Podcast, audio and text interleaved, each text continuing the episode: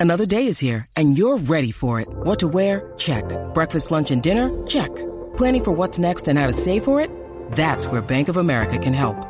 For your financial to-dos, Bank of America has experts ready to help get you closer to your goals. Get started at one of our local financial centers or 24-7 in our mobile banking app. Find a location near you at bankofamerica.com slash talk to us. What would you like the power to do? Mobile banking requires downloading the app and is only available for select devices. Message and data rates may apply. Bank of America and a member FDIC.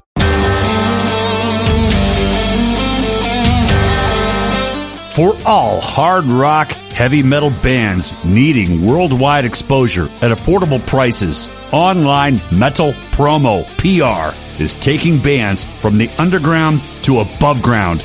Visit their official website at onlinemetalpromo.net.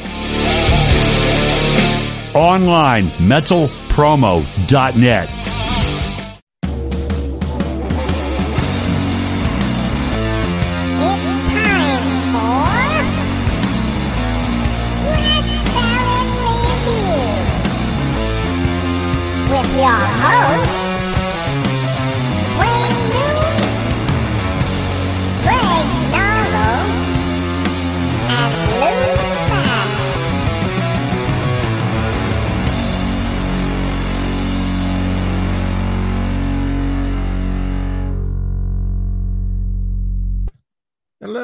welcome to Rat Salad Review. Today we are joined by author Jesse Fink, the author of this book right here, Bon, The Last Highway.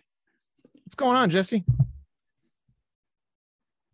Um, I'm in Indonesia. Indonesia? Why you Oh, have wow. a tropical sort of decoration theme here. um, yeah, so hopefully the uh, the internet sort of stays with us uh, throughout this conversation. yeah, it's a little And, choppy, uh, but I think hotel coffee. Oh, very good. Mm. At least somebody's relaxed here. well, well, we're, we're relaxed. What do you mean? I guess so. You're in your hotel there, so I guess you're relaxed. Oh yes, I am on location in uh, Arlington, Virginia, on a business trip. But I was not going to miss this opportunity to be on Rat Salad Review to speak with Mr. Jesse Fink, because this book is such a great read, but it's also got to be the. It's so sad. I mean, there, there's so many sad elements in it. It breaks my heart that you know. But we're, we're gonna get we're gonna get into questions with Mr. Fink about uh, the late great Bon Scott, but uh, he deserved better. That's all I'm gonna say. Yeah, definitely did. Uh, you know, I was reading your book, Jesse, and uh, I was wondering why. At, at the end of the book, you you say that he's uh, you don't think he's dead, but he's on an island with uh, Elvis and uh, Tupac and Biggie. I mean, what's that about?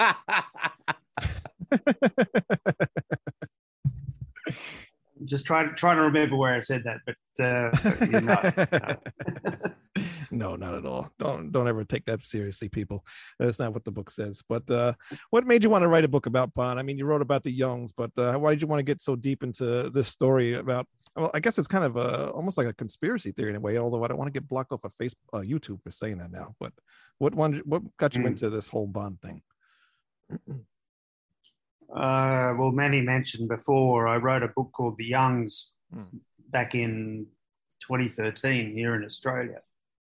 And that was a very personal book because it was kind of about why ACDC's music at a very critical time in my own life had kind of saved my life. I was feeling suicidal one night and I put on some Powerage and I kind of made it to the morning and I felt actually very grateful to to ACDC. And I, and then I thought, Christ, I want to write a book about these guys, and I couldn't believe that no one had ever done a book about the Youngs. And so I went to Penguin and suggested it as book, and they they went for it. And um, I spent a year writing a book about um, George, Angus, and Malcolm, and um, that was a very successful book. It just went around the world and uh, was was fantastic for me as a, as, as a writer to you know finally have a breakout book. Um, but it was essentially about you know how ACDC's music connects with people on an emotional level, and it was also trying to kind of I guess sort of uh, you know give some give some you know uh, credit and, and respect to rock and roll as a genre. It was just about you know sort of cutting through all the bullshit about you know what is high art, what is low art, and all that, and and just ba- making a case that um, ACDC's music was art in itself. Um, so there was never any plan, you know, to to, to write another book about ACDC or, or to write a book about Bon Scott. But I finished that book and um, obviously I had sort of looked into ACDC's history and, and, and the Youngs was essentially kind of uh, about how sort of ACDC sort of broke in America. Um, and I had found that a fascinating part of that book that I felt that Clinton Walker in his own book on Bon Scott hadn't really sort of gone into in, in a very deep way. Um, and so I felt like it was a, a part of the Clinton Walker book on Bon that um, was a bit of a mystery. So I, I, I, set out to kind of write a book about, uh, you know, Bon's final three years, you know, from, from 77 to, to 80 when he died. Mm. And of course, if you look at the, the, the, map of what, you know, ACDC was doing during that time, essentially they were touring America. Right. Right. So you had a lot of people talking about what had happened to Bon who were from England or, or who were from Australia, but no one really from the United States who was, who was there on the ground, on the tour bus, you know, backstage, etc. For all those hundreds of gigs in America, had really sort of talked about what was going on with Bon. Mm. So that's the that's the title. It's the last highway. It's it's the road he took to his own death. So I felt like that was a, a great starting point for a, another book on um, ACDC. Now you, you got a lot of flack from the, especially from uh, one of his brothers uh, about this book too. Have you? Did you try to contact him at all?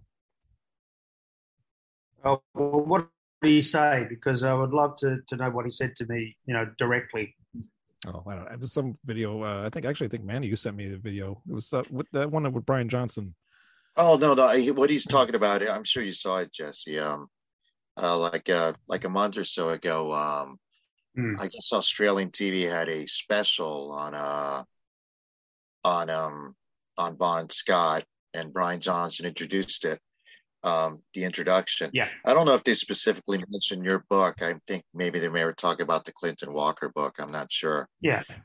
Got Yeah. confused. Oh, it, Yeah. it was, it was, it was, it was, it was definitely targeted at me. Uh, Oh, okay. But also, was targeted but at you. Yeah, Yeah. yeah. I mean, obviously.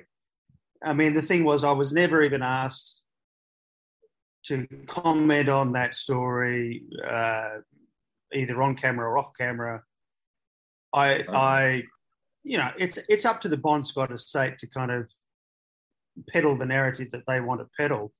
Um, my my complaint with with that particular documentary, which I thought was actually it was pretty ordinary, and I wrote a, a blog about it on my um, my what my website, um, which anyone is you know happy to uh, should should be able to go and ha- have a read about how I feel about that thing. It was that the ABC, which is you know the the Australian equivalent of you know PBS, just journalistically did a very bad job. It's just whether you agree or disagree with the story that, that is in my book about what happened to Bon, there are relevant facts in that story about what happened to Bon on the last night of his life, which never came up in that documentary, such mm. as the fact that there was another person with Bon and Alistair in the car.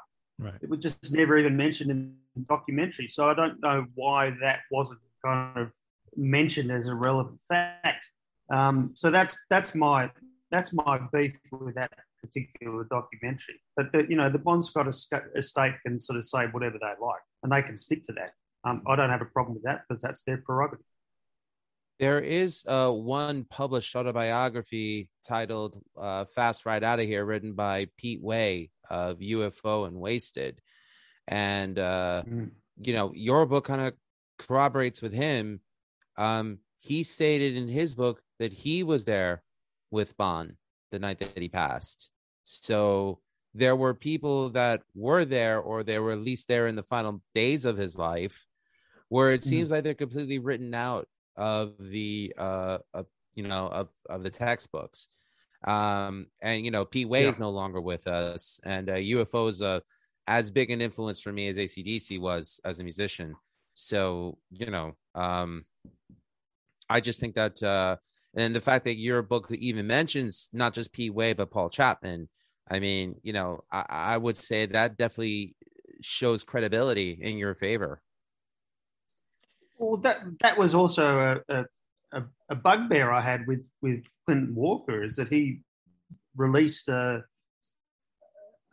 a supposedly revised edition of his book Highway to Hell back in 2015, um, where he didn't even mention Pete Way and Paul Chapman, and there, there was the the article in Classic Rock. I think it was in what was 2005, where Pete Way and Paul Chapman actually spoke for the first time about their link to the Bon story, which was pretty compelling. And the fact that Clinton Walker completely ignored that and basically just said, oh, you know, I, didn't need to talk them because they were just sort of, you know, um, former drug users. And how can you, you know, how can you, um, how can you listen to someone when when they're so unreliable? Essentially, that's what he was saying. Um, you could make the same claim about the Young Brothers because they had did their share of chemicals back in the seventies too. So oh, why of would you course, know so did wh- Phil why, sh- why should why should exactly so why should Pete and Paul's stories be uncreditable just because they were on chemicals when I'm sorry everybody else in the freaking seventies was as well. of course, everyone in London was on something at that point, right? So it, it was just, I think it was really remiss of him to to not even attempt to get their side of the story. And of course, when I was writing uh, on the Last Highway, and I had started with this idea of you know plotting Bon in America from Texas to Ohio, you know, from from 1977 to 79. It's like, yes, I got to that point, and then I realized, holy shit, I can't actually um, ignore the death. It, it, it was, never part of the plan to put it in this book, but I, I thought, okay, I've got to do it. And then once I got into it in a very deep way, I realized that there was so much that wasn't in the Clinton Walker book that I had to sort of investigate myself. And that, that part of the book ended up taking two years on its own. It was a real bloody rabbit hole. Um, and and it's it's really confusing. I mean, if, if readers are confused, you know, by, by what's in that book, um, you know, spare a thought for me. I, I was living it, you know, every day for two years, you know, trying to make sense of this shit. And the thing is, there there are common strands in, in all of it, and, I, and that's what the hard part was. It was trying to sort of, you know, make it all kind of fit together. Manny. Hi, Jess. Um, I just a little background on me. Um, I'm my uh, I'm Latino. My mom's Colombian. My dad's Puerto Rican. That part's not important. What I didn't grow up with rock music being part of my my heritage. So the first rock band I ever discovered was ACDC. Thanks to the Satanic Panic of the '80s, they played Highway to Hell at this church. Bon Hmm. Scott became my first hero because Bon Scott talked about things. You know, it's he was already gone by the time I got into him. I'm 52, so I was 12. He was already gone two years, but he became a, a hero of mine. He became my first rock hero, and actually he still holds sway over me. So your book was very interesting. I, I've read several books on, not on Bon, on ACDC, uh, but I had a lot of questions for you. Uh, number one, you kind of mentioned it, but usual biographies go from birth to death. Yours starts at the Mm. last three years of his life. W- Yeah. Was there? I mean, what is? I know you wrote the Youngs book, but the Young book wasn't just about the Youngs. Your book was also about the history of Australian music industry as a Mm. revolt ACDC and what brought into it. So why did you choose to focus only on the last three years of Bon's life initially? Um, one, because I get really bored with books that start, you know, with someone born somewhere, you know, in their early childhood and, and, and getting through that part of the book. It's always a, a tedious part of a book for me. So I, I just felt like I was cutting to the chase. And you know, the I, I thought like opening the book in 1977 when sort of ACDC turn up in Austin was just like a great way to start this book. And the, as I said before, you know, that the, the, the story of ACDC in America in the in the Clinton Walker book had only been contained in one chapter, and there was just so much there. If you actually sort of go through, you know, the, the, the concerts that ACDC played, how how much sort of territory they covered in a tour bus over those years, it was really significant. So, you know, I wanted to basically get a map of America and sort of plot where ACDC had been, been um, ring up every radio station that operated in that area in 77 to 79 find the dj who was who was working there which i literally did. I would go through you know facebook profiles find the djs contact them see if they ever met acdc and it was through that process of research that i found this guy called neil Mursky, Hmm. who was uh, a, a dj down in florida who had this um, uh, audio tape of, of, of Bon talking in Orlando, which he'd never, you know, played, and he gave it to me. For me, at that point, that was just like a eureka moment. But it was through Neil that he introduced me to um, Michael Fazzolari from from Critical Mass, the band down in Miami.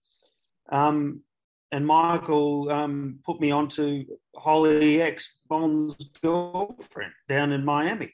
And suddenly the whole thing just sort of opened up.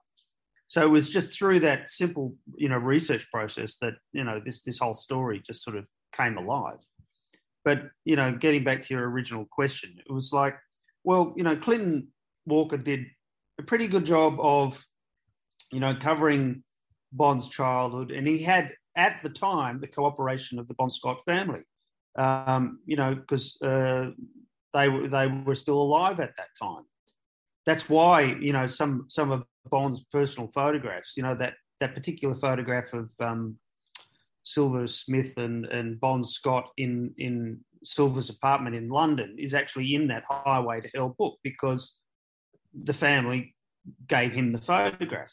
Where you know uh, Wayne mentioned it at the beginning. You know this uh, the, the the comments about um, you know books about um, Bon Scott being bullshit. It was it was a veiled it was a veiled reference to me in Clinton Walker, and apparently there there were some uh, you know problems between Clinton Walker and the family after after um, Clinton Walker's book had come out, and apparently you know there were people within the Bon Scott family who were disappointed with with what Clinton Walker had said about Bon Scott, and that's where there, that's why there was this um, reference to, to bullshit in that documentary that you mentioned. So the, the, the reference to, to, to bullshit basically references me and Clinton Walker. That's what it's about. Hopefully, that's answered your question in a very circuitous way. I mean, it's it's it's understandable that you know I, I'm I'm sure there may have been moments where certain repercussions that have been dealt with specific estates, such as the Scott estates or maybe even the Youngs, would say that anything that's against their narrative is either slander or libelous. So you know, um, I, I I I could see, I can understand where you're coming from, and and them kind of decrying everything else that didn't come from their mouths alone. Like I can remember uh, watching the ACDC behind the music on VH1 22 years ago, and everything about it. Um, you know, I mean, there's only so much you can fit into a 45 minute television special. But as I was watching it, you know, and, and they were like, you know, Bon was our friend, Bon was our brother. And then, you know, suddenly this comes out where it shows that Bon was not as close with the young brothers Mm. as they would have you imagine or they would like to be because you know he was a drinker angus for the most part today is a teetotaler so how could a person who who is a teetotaler be around someone who is is a drinker and you know it's it's it's there there are a lot of there seem like to be there seem to be there are more truths in this book, especially from the people who lived it with bon than what's coming out of the reports of actual estate members of this of the Scott and Young family. Yeah, but but that that was the impression that I got from that documentary where you know Derek Scott was on camera. It was I felt like Derek Scott never knew Bon Scott. I mean, he might have known him when he was a kid, but he didn't know him when he was living in America for those those last three years of his life. Mm. You know, what, what did we get out of that documentary? There, there wasn't anything particularly profound that that, that Derek was saying. You know, it, I, I got nothing from it at all, which is why I was so sort of pissed off about it because it was like there's so much more to that Bon story. Hmm. There's so much more. Um, and um, you know, the, the thing that really pisses me off is that there are people publicly sort of connected to the whole, you know, Bon Scott industry, the name of Bon Scott, who who whose whole identities are enmeshed with Bon Scott, and I can't name who they, these people are, um, but I have seen emails that they have sent other people um, where they have said, yes, we know that Bon died of a heroin overdose, but we- we're not going to say it publicly, which is incredibly frustrating for me because these same, people come after me publicly Hmm. um, and, and slam me for, for, for saying what everyone is saying privately and everyone knows privately. You know, and, and, and people come to me and say, oh, you know, I'm showing disrespect to Bon. It's like, fuck off. You know, seriously, I, I've spent four years of my own life basically not getting paid, you know, on, on, a, on a personal mission to kind of, you know, find the truth of this, this guy's death. Uh, That's the ultimate respect. I'm showing him respect. I want to find out how he died. And for me, and for anyone, I think who is interested in the Bon Scott story, to get any sort of closure on the whole thing, find out how he died. And who he was with and who gave him the heroin. You know, for me, that's the that's the number one sort of uh, you know question that that remains. If we can figure that out, we've we've closed the whole story. You know, someone should go and make a Netflix series about Bon. It would be great. Yeah. I'd watch it. I'd watch it. but I Yes, don't. there's there's so much there. I don't think the estate would let you use their music, unfortunately. No, Hey, uh, no, but I was I was talking to a, a, a, a director here in in Bali Mhm. uh, who was interested in Bon Scott as, as a series, and we were talking about that, and it was like, yeah, we could do it. We just we just we could we just have to figure out how not to use the music, you know. But if we if we did a if we did a sort of series, you know, that was like a like a staircase kind of thing, you Yeah. know, about Bon, about uh, Bon's last twenty four hours, it would work.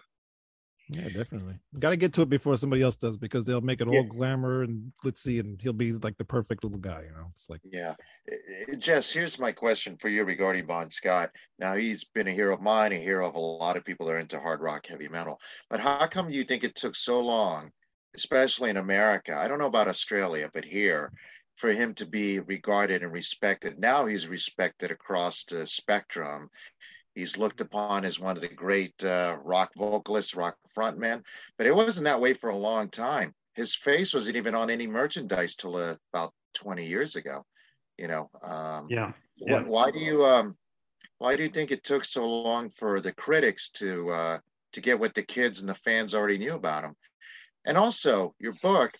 One thing I like about your book, he was a deeper lyricist than he's given Mm. credit for mm, you know and i think maybe because of the and i'm not putting down brian johnson but maybe because this type of lyrics brian johnson sang people think bon wrote stuff like brian you know giving the dog a bone or whatever you know bon wasn't that crass but anyway Mm. what do you in your opinion why do you think it took so long for the critics to catch up to what the fans already knew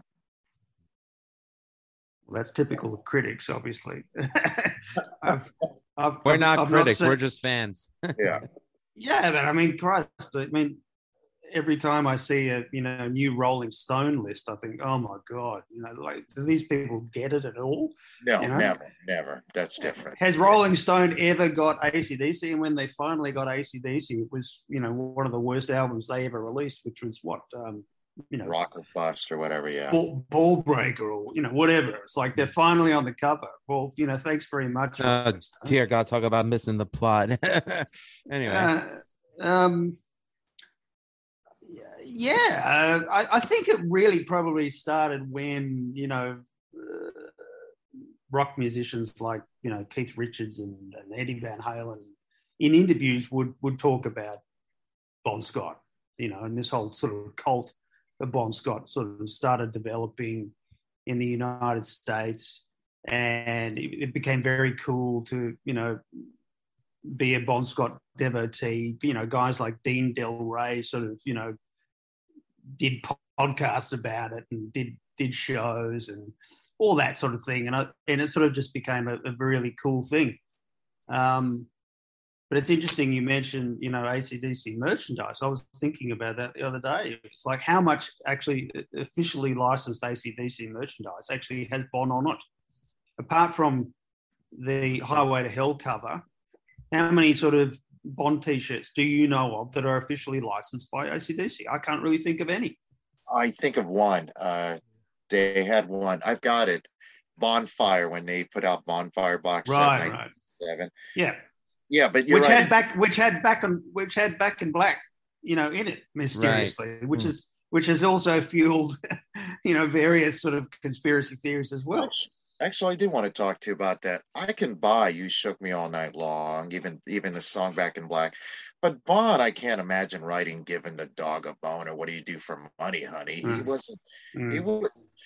You know, even even his so-called crass songs weren't that crass. Like uh, "Big Balls" is a great. It shows a great sense of humor. The Jack is a great sense of humor. There's a Mm.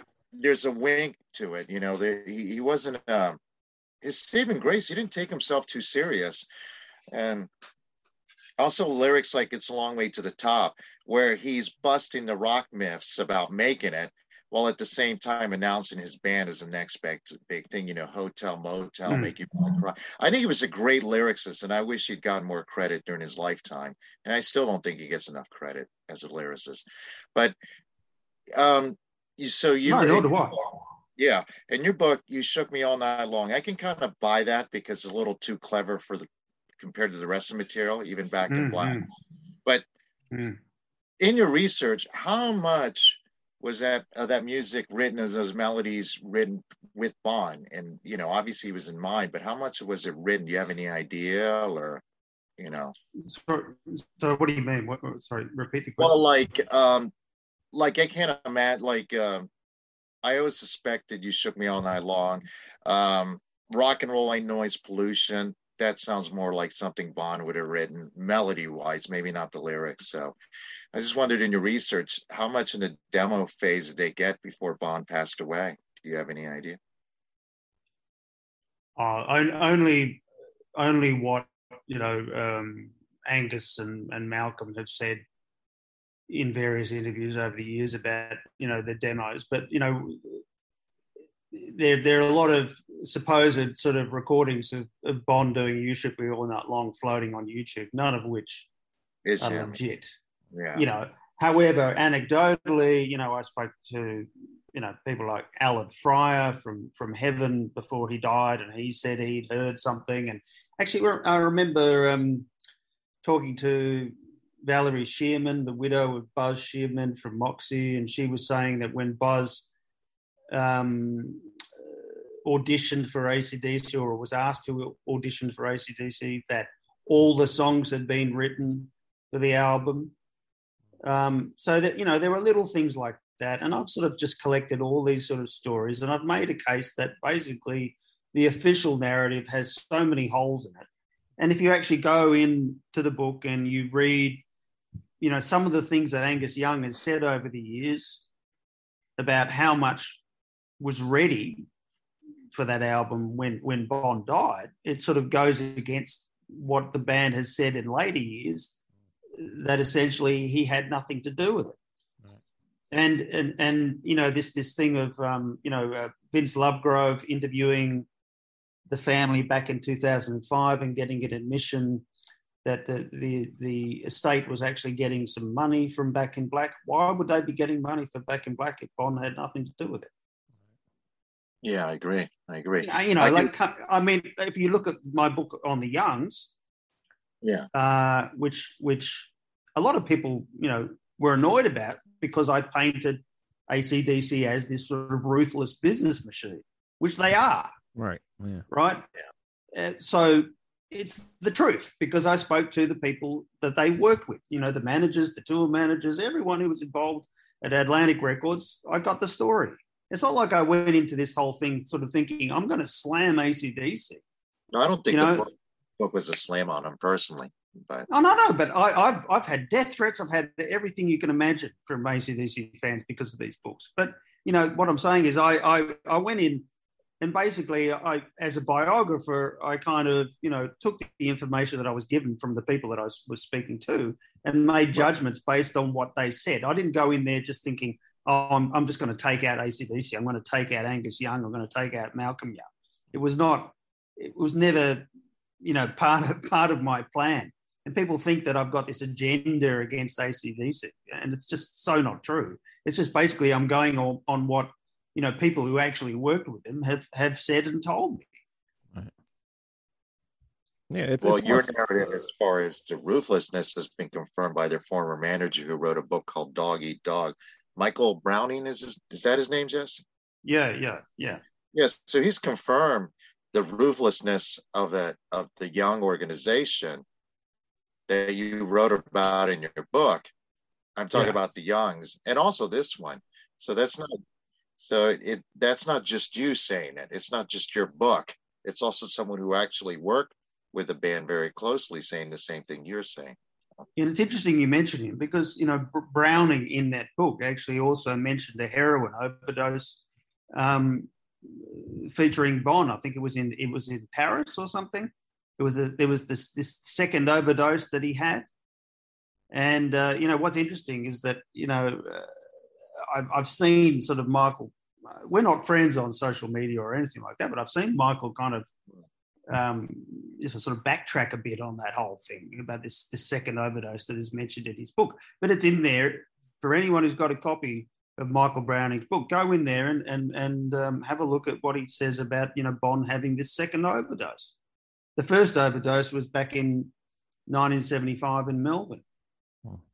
So you know this second overdose, from memory, it was in Paris or London. I can't remember, but it was around 76. You think the reason why they keep all this information from people is because because of like the all the merchandise that they want to you know make in for Bon? You think they're trying to keep all that negative stuff away so people will buy this stuff and think he's like some kind of guy that you know was clean and Yeah, I don't I don't understand the the resistance to acknowledging the truth. Mm. Um, I can make I can maybe understand it in if it, if it were if it were 1980 and you know Bon's just died and we've got this album coming out. I can I can understand that you know certain people sort of um, came up with this plan Mm. you know, to to memorialize this this new album to you know the dead singer and sort of come up with this narrative and this whole sort of malarkey about you know Bon having kind of anointed Brian Johnson as his successor and all that bullshit, which has Right. sort of just become ACDC mythology, which Right. has never been challenged and it should be challenged because basically you, you go and you read various accounts of you know what Brian has said over the years about um, how how much he knew Bon Scott. The story changes all the time, right yep and uh, That's But, the thing. I, you know- I didn't hear of him knowing Bon Scott until like 20 years after he joined. How come he never spoke about it until then? And I have nothing against Brian Johnson as a Mm. talent or, or as a singer, but I mean, think about it this way. It seems like there's a reason why he's like the only um uh, spokesperson for ACDC because I just don't think Angus wants to be bothered with answering the truth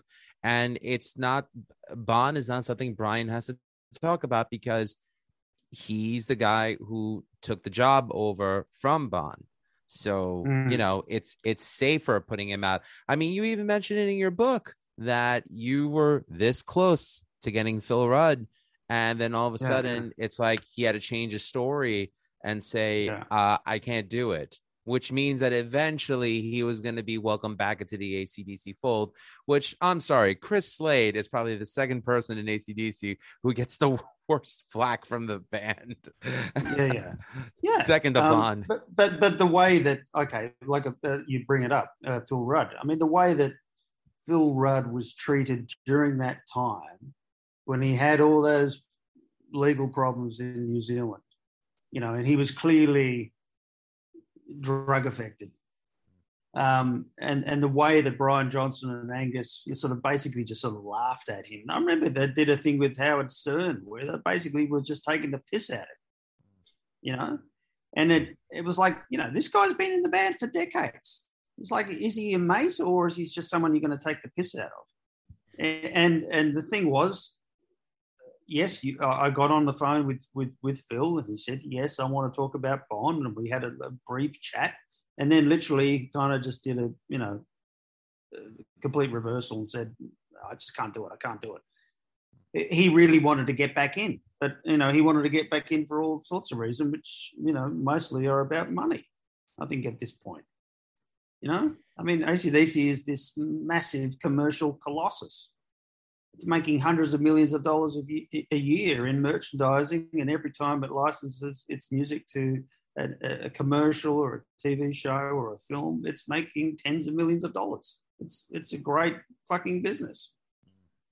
You know, the sad thing is Bon, you know, died with, you know, thirty thousand dollars in his bank account, and he's basically, you know, the reason why ACDC is as big as it is, because. You know, the ACDC catalog would be nothing without Bon Scott. It would exactly. be very, very thin. That's very true. Yeah. And that, and In uh, fact, they I wouldn't. mean, they I- wouldn't even I be what they are today without all those fifty odd songs that Bon wrote. I mean, they're just, eh, you know, head and shoulders above anything that ACDC with Brian Johnson had Yeah. put out. Brian Yeah. Johnson's the only singer I know that's been in a band for 40 something years and still referred to as a replacement singer. It's kind of strange. you know, you know, You know the crazy thing is, I would have Yeah. never known you was a replacement singer until I heard the Who Made Who cassette for the first time ever in '91, and the song "Ride On" from Dirty Deeds Done Dirt Cheap was on it, and I'm like, wait a minute, who is this singing? And then I found out it was Bon Scott. Now again, I grew up on the Brian Johnson era because you know Back in Black and for those about to rock and Flick of the Switch were available in the United States. Um, and it wasn't until I personally discovered Ride On where I said, you know what? Brian is a good fit for ACDC, but Bon was the soul for ACDC. And that's when I went and discovered the back catalog. And I said, holy shit, these are some of the best rock and roll songs that you could ever hear. Not taking anything away from the talent of Brian Johnson, but it's just, wow, what a Yeah. foundation to build an empire on. You know, mm-hmm. you have this guy that, for all intents and purposes, he should have been treated a lot better than he was. and and the other thing too that you point out in your book, Jesse, is um, if Bon had lived during the MTV era, that would have been.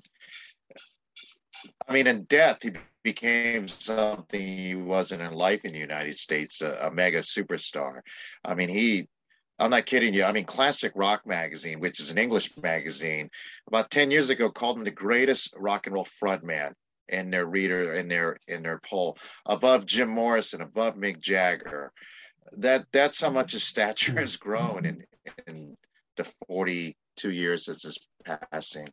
So uh, it, you're right. It just it boggles the mind where what he could have done. It's I wish he, I do wish Bon had stuck around. I wish he would you know list a little bit longer. Anyway, that was Yeah, your he- question. so my He, apologies. he, he would have been another David Lee Roth. You know, Right. there's, there's, Mhm. there, there would have been nothing stopping Bon from, you know, doing a California Girls. Bon, Type video. Bon would have kept his hair. Yeah, but he would have been brilliant because he just had that sort of, you know, mischievous sort of impish quality that you know that that wink in his eye, the glint, every you know, that's the thing that people still connect to. There's there's uh, there's humor in it. There's humor in the whole Bon Scott persona. There's there's a lot of you know um, badness and devilishness, but there's there's a lot of uh, humor. You know, that, essentially that's that's that's his appeal. I think. You know, he's Yeah. the kind of kind of you know person that. Um, I mean, he, he was a small guy. He's, he wasn't the, necessarily the most attractive guy, but he had a shitload of charisma. You know, Yeah. Yeah. and nobody sounded like him. No. no, an amazing performer, amazing performer. How he used the stage. I mean, if you watch like, um, uh, you know, the uh, the Paris concert from 1979, which is uh, the Let There Be Rock film, and you just sort of watch Bon on stage while Angus is playing. You don't know quite who to watch. You know, Bon's not actually singing; he's just moving, but he's just absolutely, you know, mesmeric. It's it's, it's fantastic to watch it. it, it's funny you mentioned that. Um, you mentioned Eddie Van Halen. Eddie Van Halen in uh, Guitar World once mentioned his favorite singer was Bon Scott.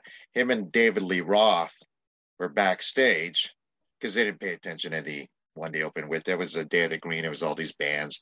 I think you Mhm. mentioned in your book. They heard the sound, and him and David Lee Roth ran out there, and they saw this guy in a schoolboy uniform and this shirtless guy and they couldn't believe that was that little guy could sing like that. They were shocked, and you know they they fell in love with that band. Um, your book actually, um, what surprised me about your book is I read Clinton Walker's book. Not surprising, but Bon was a man who had a lot more depth in his image would suggest as a human being. He he, uh, he was a lot well more well read than his image would Mm. suggest. He Mm. was uh, he was a lot more sensitive than than his image suggests. So, you know, he- I and your book actually made me like him more than I already liked him, and I liked him as a persona, but your book made me see him as a human being. So, excellent job. So, thank you for that. No, pleasure. Um, yes, that's how I felt too. I felt like I've got through the, you know, the stereotype, the cartoon like representation of Bon that I think uh, things like like Bonfest perpetuate. You know, the, the the sort of the Peter Pan of rock Hmm. persona. There, there's there's so much more to Bon Scott that, that isn't put out there. And, and you mentioned, you know, the fact that he he read books, that he was going to art galleries, he was he was going to feminist bookshops, he was, you know, hanging out with Silver Smith, who was a woman who obviously changed his life in, in a very profound sort of way and introduced him to new things and new people and a sort of a, a, a- different sort of class of society and certain, you know, uh, uh, you know, I guess a sort of a, a higher class of drug user in, in, in London and probably, you know, got um, got Bon into some sort of trouble. Um, but, um, you know, a lot of people have blamed sort of Silver Smith for kind of what happened to Bon. And I just think that that's just bullshit. I mean, you know, Bon was a, he was an adult. He made his own choices. He, he, he was involved in what he was involved in through his own choice. He took his, he took his, his path of his own volition. And um, that's the point I make in the book. It's like you can't blame anyone for kind of what happened and how he ended up in that car. Mm. It was like, you know, this this is the the life that he chose. I mean, what's really sad though is that you kind of you see pictures of of Bon in '78 where he's just looking like a fucking machine, you know, physically. Just he's just like a fucking greyhound. Mm. He looks amazing, you know. And then you, you see this sort of disheveled, haggard, um, slightly bloated kind of figure at the end of 79 and you can see that the, you know the drugs are starting to have a toll on him. And he, he'd, he'd become a sort of different person. And, and some of those final images of Bon in, in, in England in early 1980 are, are really you know tragic really sad.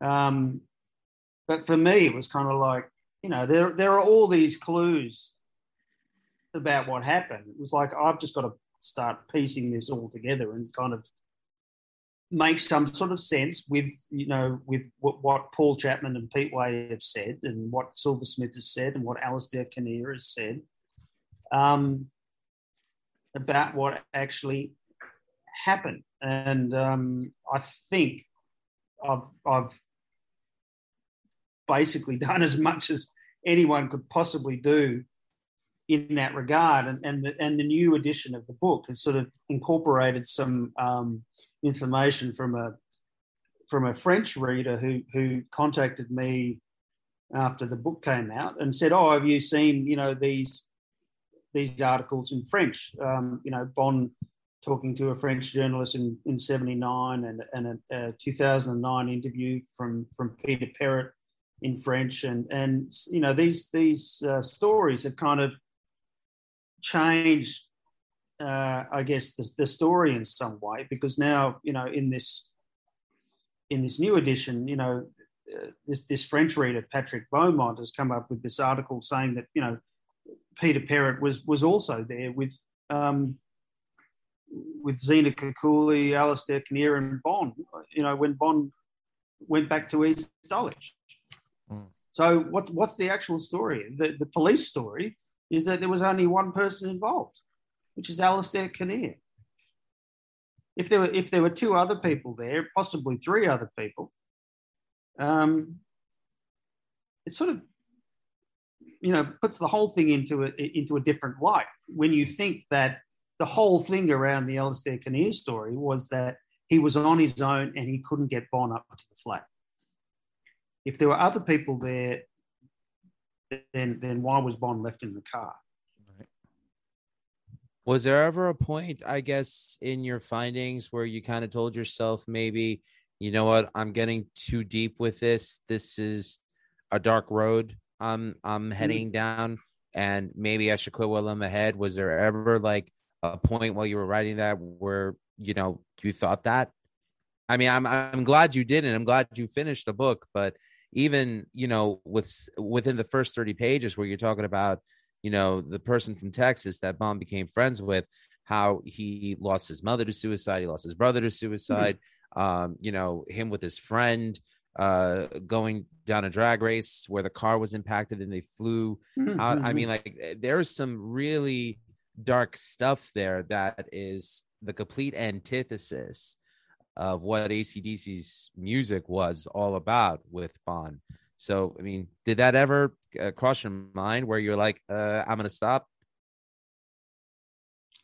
Well, I mean, I'd gone through, you know, really dark periods in my life before. Um, you know, I wrote a book. a I hope I'm not getting too deep with this question. I apologize. No, no, no. It's, it's fine. I've, I've dealt with all this shit. But, you know, like, I wrote a book called Laid Bare, which is my second book, which is about the, you know, my divorce from my first wife, mm. which is an incredibly dark book. You know, and I went, I had a, I had a mental health, you know, struggle for about 10 years where I was afflicted with terrible OCD, you know, and it's the worst thing that anyone can possibly go through. And, you know, I got, I got through all that. And, you know, and then I wrote the book The Youngs, which is about basically ACDC saving me from a suicide attempt. you know, so I'm, I'm pretty I'm pretty kind of au fait with you know the dark side of, of um, the human condition, and I actually feel sort of some sort of connection to Bon because I think he was a lot more complex and a lot darker than people sort of think, and I saw, certainly related to his personality in some way, and felt like I was kind of getting to know him better through this this process of research, and felt like I was getting a, a, a, a, more um, well-rounded, accurate kind of representation of who he really was, and, and having the privilege of actually, you know, meeting his friends and girlfriends and, and getting them to finally talk for the first time and and giving me this impression of of someone who was, you know, as you said, the antithesis of kind of what everyone thinks he is.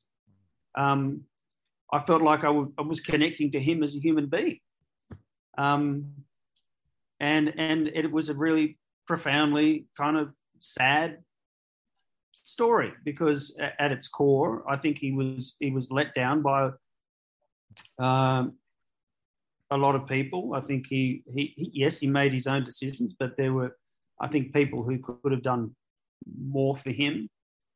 And but the thing is, you know, like with any person who's going through some sort of trouble in their life, whether it's a, a drug addiction or a relationship breakdown or you know losing your job or whatever, it's like you know it's a, it's a burden that you carry mostly on your own, and you know your friends aren't there for your, your darkest private moments. You know, where you know you're you're sitting on a bed at 3 a.m. in the morning and you're sorting your black socks and you feel like just fucking topping yourself, right? Mm. Can you imagine how many fucking moments like that Bon would have had on the road, where he's feeling depressed and and and he doesn't have a girlfriend, um, has no kind of purpose to his life other than sort of getting on stage, getting off stage, getting blasted, fucking some girl in some town in fucking rural America or wherever. You know, he would have been incredibly fucking down. Mm. Plus, And- he he and- really didn't and- make that much money with the band either, because in your book, He- you he had- like he- Ex- exactly. He had no money. yeah. He had no money. He was basically sort of living day by day. Um, it almost seemed like he was and- afraid of the, of uh, Angus and Malcolm too, because in the book too, uh, somebody says that uh, they were afraid that maybe uh, they would beat him up because of you know when he played live or something one time he messed up something. Yeah, that's right. In, in in in I think it was in Lubbock, Texas. Right. Yeah. How do you say it? Lubbock? Yeah, yeah, yeah. Um, yeah, where the short the shows were were suffering. There was a there was a show in uh, where was it? War- Warwick, Rhode Island, where he, they actually got kicked off the stage because Bon had totally fucked everything up, and they got kicked off the stage because of his Mm. drinking. I actually have a friend who was there, and he said, "Yeah, yeah, it happened." You know, so basically everything that's in that book is corroborated. I, I've, I've put it all together, and and basically the, the impression that I got was, yeah, Bon uh, was sort of leading this double life where, you know, he he he had the ability to kind of get up on stage, you know, give a great performance, um, you know, go to the bar, you know, drink, you know, pick up a girl, whatever, go back to his hotel room and, you know, wake up and do it all again. Um, but uh, there was a whole there was a whole other side where, you know, he he the, the persona that he had on stage wa- was was very much against who he was uh, in actuality, which was a person who, you know, had been on the road for you know, know how how long, you know, over over a decade with various bands, had never had a break, Right. um, was playing music that really wasn't the music that he enjoyed. You know, he was listening to Steely Dan. Mm. He was in. He was into. He was into completely sort of different kind of music. He was. He was hanging out with guys from Outlaws. You know, there was talk that he wanted to do a southern rock album. Mm. He didn't have the opportunity to to write the kind of songs that he wanted to write in ACDC um, because he was getting edited by Malcolm and Angus. Mm. Um, and and actually, um, you know, uh, Silver Smith sent me a, a piece of writing that she had written just before she died, um, talking about how um, you know Bon uh, wrote his songs and about how you know he had to sort of submit his songs to to Angus and, and Malcolm, who then proceeded to basically dumb them down. So for a guy who was so clever and a good writer, to to have you know two little you know um, dwarves, you know, kind of uh, edit your um, your songs must must have been incredibly difficult for him uh, because he knew what he was capable of, and so this whole thing of you know in the book of at the end of 79 where Bon's talking about leaving the band you know he's confiding this in his friends. Mm. i mean that was like oh wow that's that's incredible. Are are you sure that's what he said? Yeah that's definitely what he said. He was talking to me from a phone line in paris. Mm. you know he was saying how much he wanted to come to texas. And it was like holy shit. You know that's a that's a massive story. And i remember that when that came out people attacked me from fucking everywhere that I dared say Bon Scott was thinking of leaving ACDC. But since the book came out, I think like two or three other people who knew Bon have said exactly the same thing. Right. So, you know, it's it's established. I mean, he was a, he was a different person off stage to what he was on. And my theory, essentially, is that when you you know, I've lived with this guy for however many years now. Um, is that there was uh, a struggle that was going on inside him, and I think it would account for the drinking because there was this sort of disconnect between the onstage persona and who he was in real life. And and when you're just sort of performing like that, and and you just have to be this performing seal, um, I think I think you know anyone in that sort of situation who had to do it day after day after day for you know three four years, right. you know, without a break. I mean, it must it must have a toll. It must have a toll. especially with the way the band is now the band just like you know uh, it's it's everything is all like uh calculated to do this and do that it's it's it's like a you know machine it's not a band anymore you know it's and uh, would he even be able to deal with that today you know No, uh, p- p- people often say, you know, what do you think Bon would be doing? I, I Right. literally say, you know, I think he'd be. He'd probably be out know. fishing somewhere you know I Maybe think he'd be bigger a, than pa- it'd probably a, ACDC. He'd probably be a painter in the south of France with a bit more talent than uh, than Ronnie Wood. You know, right yeah he, he was um he he he was a clever guy, Bon Scott. He was a clever guy, and um, as as Manny said, he was a, he was a brilliant writer, Mm. and above all else, that that's what he should be celebrated for. He was just incredibly funny, Yeah. and and there's so much skill in sort of, um, you know, sort of writing writing songs with you know like you know just snappy little lines like Bon had, and he and he would do it song after song after song after song, where you know you're just sort of blown away by uh, his. I wouldn't I wouldn't call him Shakespearean, but you know he he, he had he had a brilliant wit yeah and uh, and there are so many layers to those songs, and you can there's so many sort of meanings, and they sort of come out at you. And I still listen to ACDC from that era, and I'm, I I still get new things out of Bon Scott songs every Yep. every time I hear them. yeah And that's and that's something that I cannot say about Brian Johnson, you know, young young era right ACDC. I get absolutely nothing from it. And so that new album, it's like everyone's saying, wow, what did you think of the new album? It's like, oh God, I thought it was just fucking awful. right It was, it, it really was. yeah yeah i didn't get It was- we- we Jesse, it I think show. I liked it a little bit more than you did, but nothing like Um, the early days Well, you know, it's Well, funny. what, talking. now, what was oh. what was the line? A, a, a- a walk in the park. Uh, What, what's the line from that? Oh, okay, well, yeah. well I, I mean, why a, a shot in the dark? It's a, yeah, whatever it is. It's, it's the worst line in the history of rock.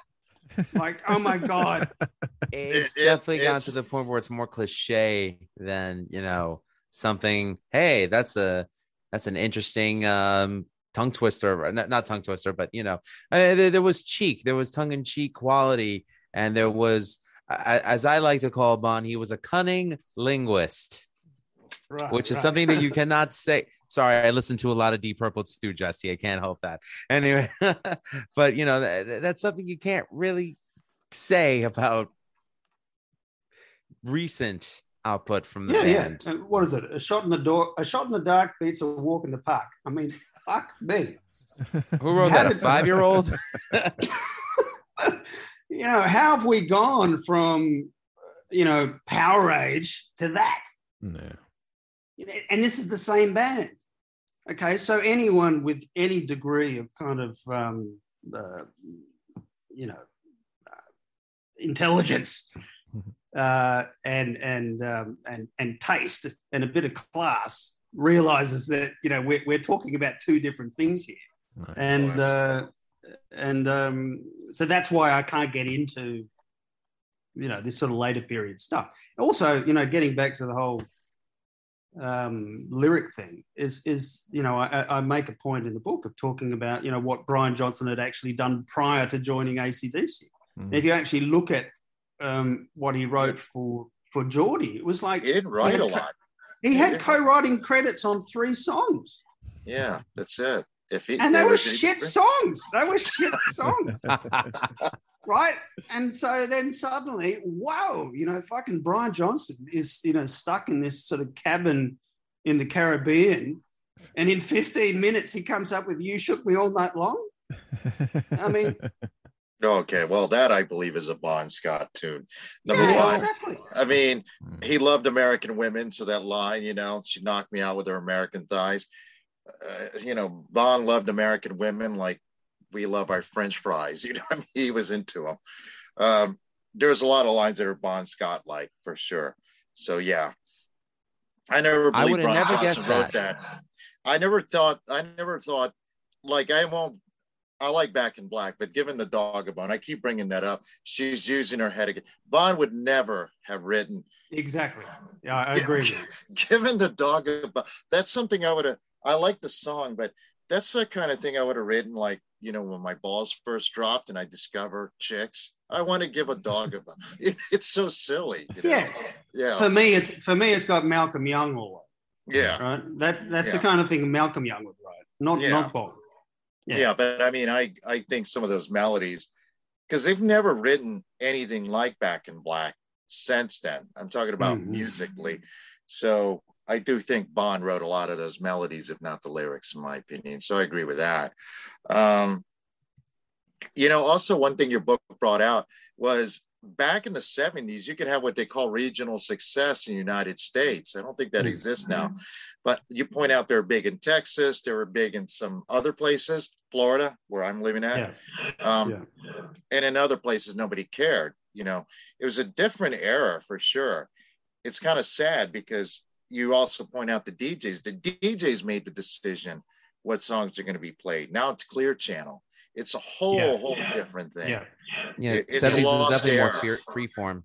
yeah Yeah, and th- and that was a big part of of um, the Youngs, uh, the book that I wrote before yeah was was was how that whole uh, era was was so fucking unique, you know, and and and and it just spawned so many amazing fucking bands that um, you know have have stood the test of time, and the music from that era is just the best. I think um, it's never ever been matched, and it, it was like this it, it, totally unique time in music, and um, I think that in itself is is an amazing fucking story, and that that that, that, that ACDC was sort of right in the middle of it.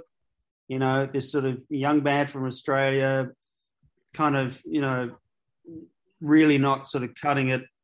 You know, about to get dropped by their record company, and suddenly you know they they they change management. They end up with Leber Krebs. They kind of start playing these big arena shows, and suddenly, boom! You know, it all takes off. They change producers. They get Mutt Lange, and you know, fuck, what a story! Oh, it's- yeah. That you know, quite apart from you know, you know Bon's character story, it's just the story of, of ACDC during that that that time in America it was was fucking fascinating. You know, someone should someone should make a film about that. And You know, like we'll, we'll we'll never we'll never see we'll never see bands like you know Aerosmith, Ted Nugent, ACDC, fucking. I mean, Foreigner. Let's talk about Foreigner for fuck's sake while I have the opportunity. You know, why isn't that band in the Rock and Roll Hall of Fame? Because they sucked uh, rock and roll hall of fame that's why it took about 900 Don't years get me to started. dc in there for god's sake i mean uh, yeah rock and roll hall of fame fuck them all right go ahead No, no, fuck. I, I agree. Fuck them. Fuck them. But let's just talk about Foreigner for a minute. I mean, they were the biggest band in America, Right. right? yeah So and, it's complete. It's complete disrespect. It's complete disrespect. well you know, just and- over in the united states because foreigner weren't hip which are you know and they were supposedly Yeah. a corporate rock band and they um, god help them they had hit singles that people actually like so people like rolling stone and all these other guys well these guys suck you know but I Yeah. think, Yeah, yeah. And, and don't Yeah. forget the mastermind behind the Rock and Roll Hall of Fame is uh, Mr. Jan Werner, Jan Wenner, who Yeah. runs Rolling Stone magazine. So when he first started it, his intention was that anyone that he labeled as corporate rock, you know, your Journeys, your Foreigners, uh, your REO Speedwagons, your Def Leppards, your ACDC, even your Black Sabbath and Led Zeppelin, which let's be honest, Rolling Stone tainted them all. They in hated their every band that any you know? band that that turned up their amps. And I have they bad were news never going to put them in until the I fans bad said, no, you will. I have bad Mhm. news for the guys from Rolling Stone. If you sign to a major label, you're technically a corporate rock band. Anyway, go ahead.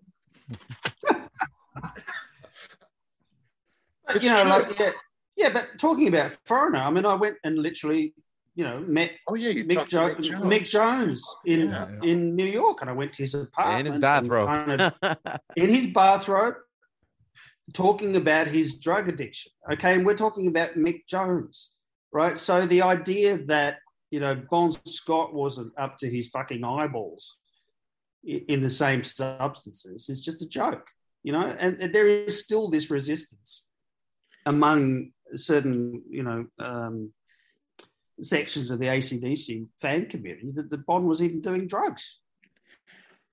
Well, I'm one of those who resist the idea, but I believe he did because I Hmm. don't believe that.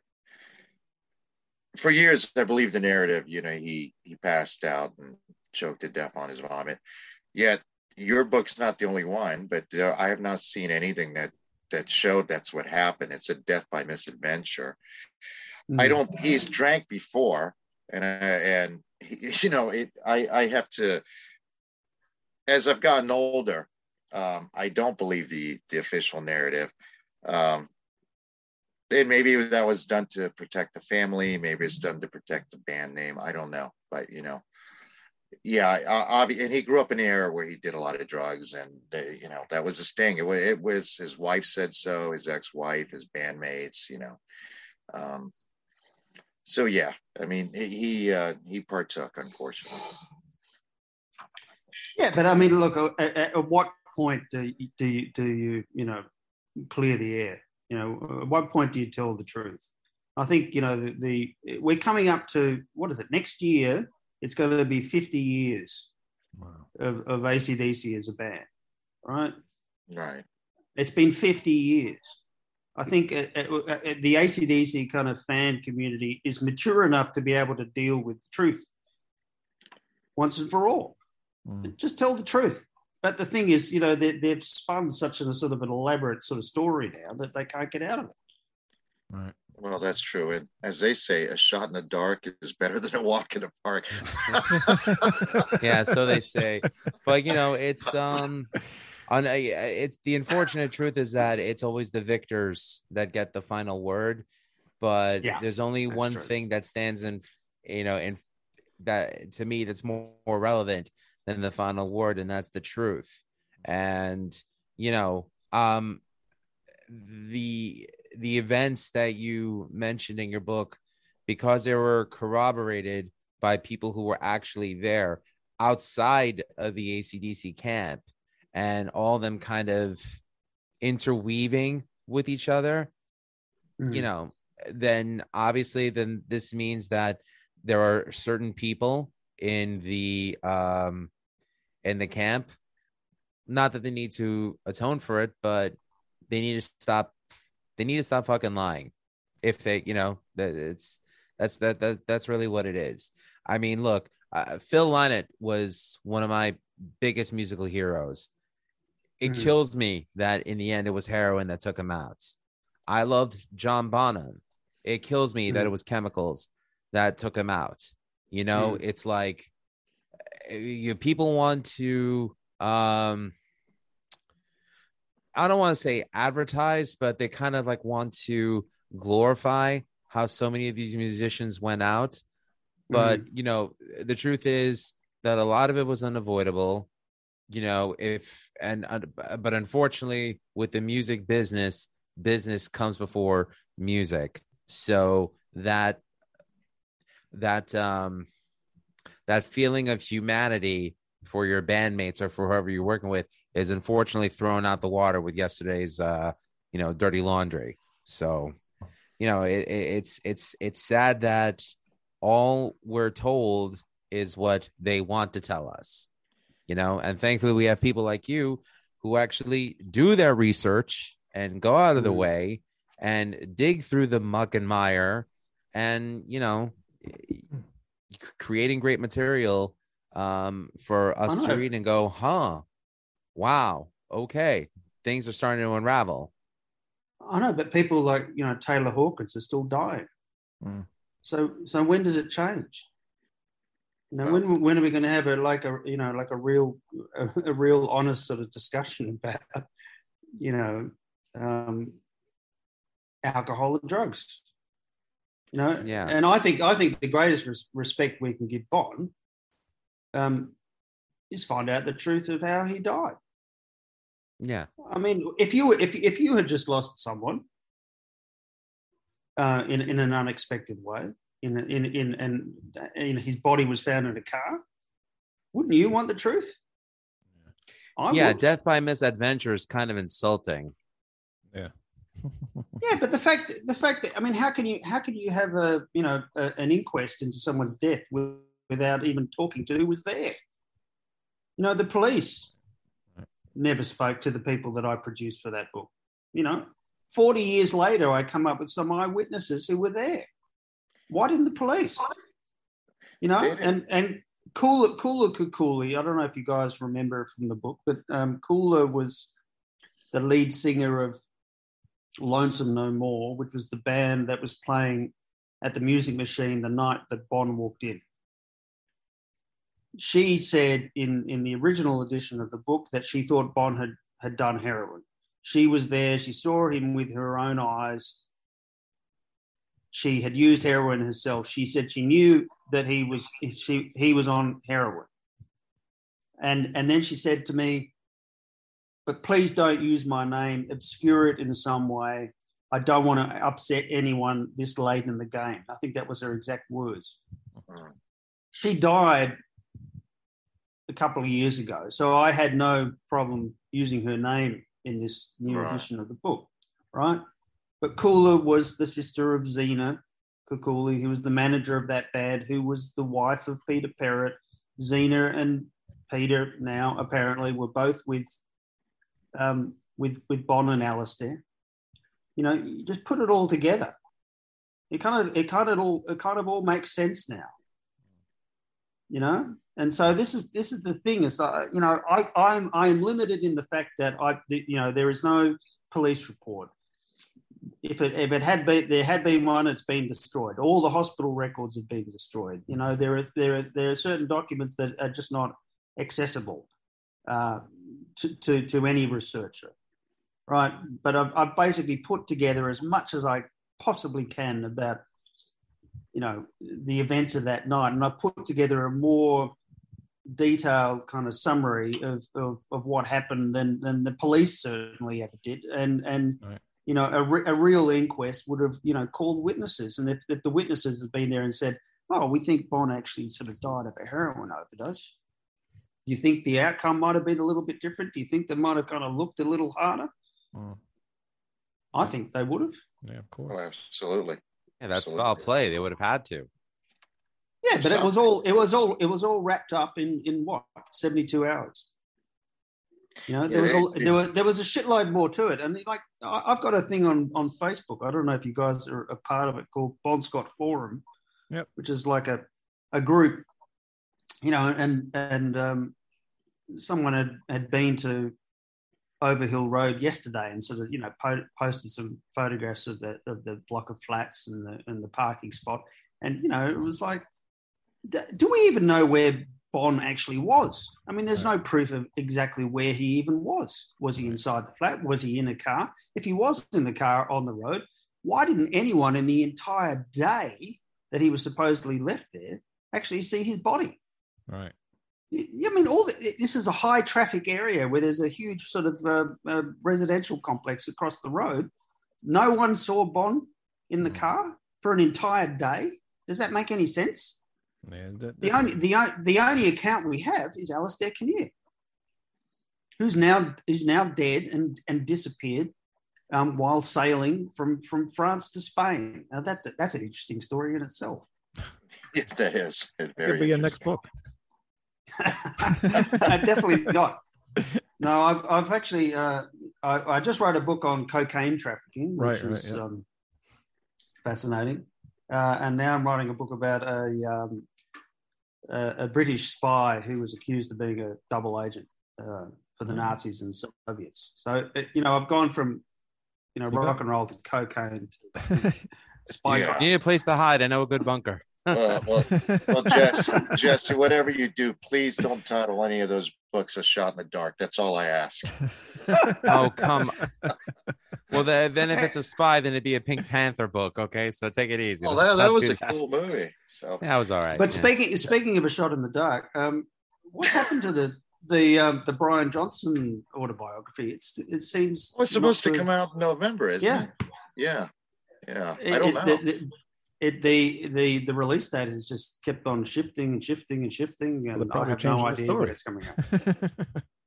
Yeah, but I'm, I'm very intrigued about what's in that book, and you know whether they what What do you whether think he went really went takes down on with? some of these things. uh, What do you think really went down with him leaving the band? At what was that like 2016 or something? He said because you mean with his uh, ear problems? Yeah. oh yeah, you have any insight into that, Jesse? On that?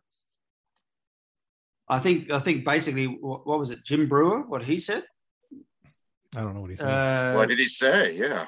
The- did the- you remember him, the comedian? He- he- Yeah, I know who he is, but yeah, he does a very good Brian Johnson impersonation. Well, I remember, I remember he he came out and sort of said, uh, "Don't you remember? It was like a big news story at the time, and it sort of went everywhere. And then he sort of had to was forced to retract what he had said. And He said his might- hearing, he lost his hearing or whatever, and then he went and did like music. He did his own another album. Like, how can you do that if you put ACDC?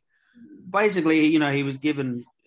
Uh, just told that he was his services were no longer required. Um, you know, got the news at his house in Florida, and basically was sort of dealt with like he had, you know, been an employee, you know, of a of a fucking computer company rather than a rock band for you know, the past 35 years. And and it was just sort of dealt with very you know brutally um, uh, and that that accorded with kind of um, uh, or dovetailed nicely with my own kind of um, experience with Phil Rudd and basically what happened to Phil Rudd and how he was dubbed so unceremoniously Mm. um, by Angus Young.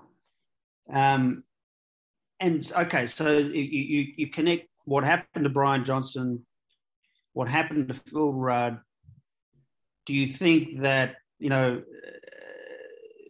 Bon Scott was was any more special than those guys? Really? Do back in back in back in 1980? I don't think he was.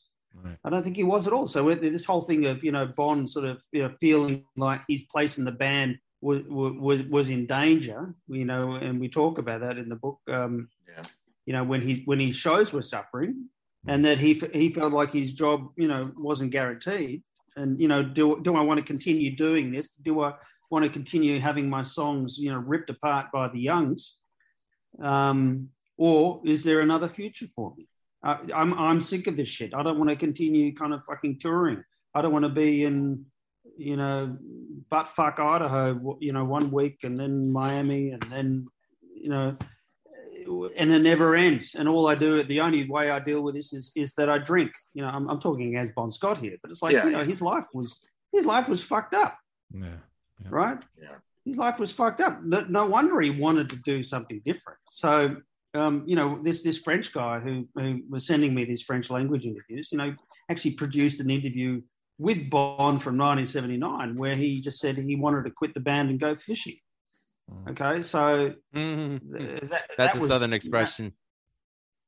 Yeah, so you know, it's it, it kind of like all ties in, and, and it's I've, I've done absolutely as much as that I can possibly do, and even though I flirted with the idea of writing a sequel to this book, because I still think there's there's a lot to you know the Bon story, and people are still fascinated by him, and you know I've got to do other things in my life. I'm, I'm like bon Scott, I've got to do something else.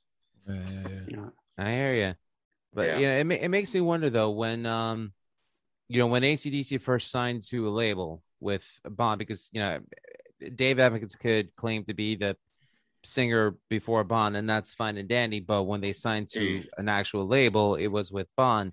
But you know, there's always that uh, when a when a band signs a, a contract with a label, that the initial members are partners as opposed to, Right. let's say, you know, for example, take the band Kiss. Paul, Gene, Peter, and Ace were equal partners. When Right. Ace and Peter quit the band, it just became Paul and Gene, and everybody else that they hired after the original two left, they just became paid salaried employees. Was Yeah. it always like that with ACDC, where it was uh, Malcolm and Angus and everybody else collected a paycheck? Or like, uh, are you privy to any of that knowledge?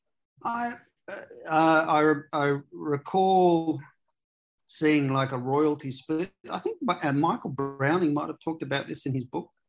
I think it might have he might have talked about the royalty splits from um, Let There Be Rock, and I think that the, the band was getting like equal shares, and Michael Browning was actually making more than the band members were, and it, this had caused some sort of stink, obviously, with the band.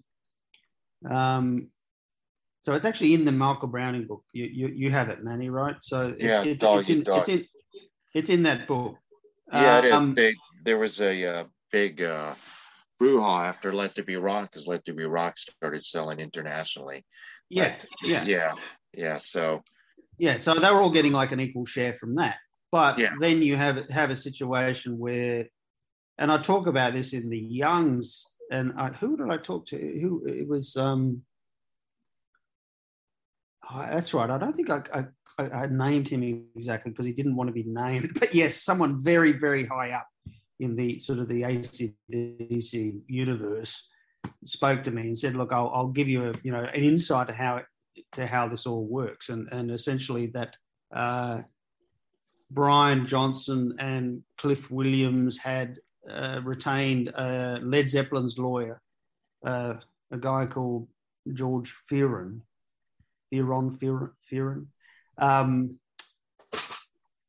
to represent them uh, regarding their cut from you know merchandising and, and and royalties and everything else. And obviously the import of that was that it wasn't exactly equal. Um, and the, them having retained this um, entertainment lawyer had caused massive friction with ACDC or with, with the Young family. Um, and of course, you know, Brian was um, um, asked to, you know, stop writing or had his name taken off uh, the songs. What, what what album was it? Help me. here. Razor's Razor's Edge. Edge. yeah, right. Razor's Every Edge. album from Razor's Edge on, Brian's got no credit on. Yeah, that's right. It- it's good that you guys all just said the same thing in unison. Uh, so you know your topic. Um, yeah, so like you know, it's been young, young ever since, and and has hasn't haven't the songs improved? You know. Yeah, well, I, I think they need to bring Brian back to to write lyrics again. Well, you know, it, it'd be interesting to see how, how, how good Brian actually is. If, if, if, and then we can solve the Back and Black mystery and see how, how great, uh, you know, Brian's songs are. Um, I think we we if solved he comes back. uh, yeah, flick of the switch. Let's see, fly in the wall. Yeah, I think we solved it. Uh, he he's not a great lyricist, unfortunately. You know what? How much you want to bet money? How much you want to bet money that Mutt Lange probably had a hand oh, yeah, uh, sure. more in Yeah. the in in those three, um, not Highway to Hell, but definitely Back and Black and for those about to rock since he produced them. Think about it this way: my favorite Def Leppard album, High and Dry, produced by Mutt Lange, also co-written by Mutt Lange. Think about how good those Mhm. albums, uh, you know, are uh, b- uh, Mhm. due to his Production, oh, you think his lyrically he uh, he helped write lyrics with Brian on? Uh, I wouldn't be surprised. Yeah, well, I know I I'm not gonna give Mutt Lange credit for Highway to Hell though. Well, Forget uh, it. listen, you could blame Mutt Lange, you know, for for Shania Twain all you want. Let's face no, it. no, I, I, I, I would. I trust me. I'd produce Shania Wayne anyway. But uh, Uh, I'm sure you'd All right, produce what, Shania. what, what, what, what's your beef with Highway to Hell? Oh no, no, no. I No I beef no, at I all. No, no beef at all. I just don't think Mutt Lange helped write the lyrics to Highway to Hell, where I Ah. can see No, him. not not highway. I I meant back. Yeah. I'm, I'm think I'm I am guessing that he may have been involved with Back in Black and for those about to Oh, I'm sure he was because of the loss of Bon.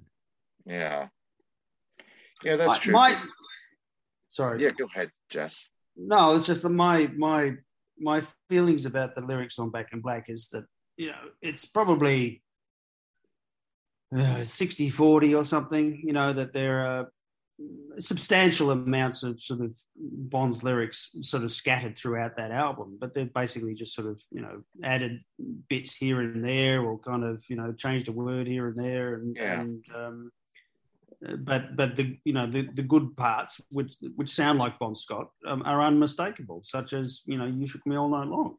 Yeah, I even say I mean, Hell's you- Bells. any, any, any, anyone anyone listening to that song can can just sense Bon Scott all over that.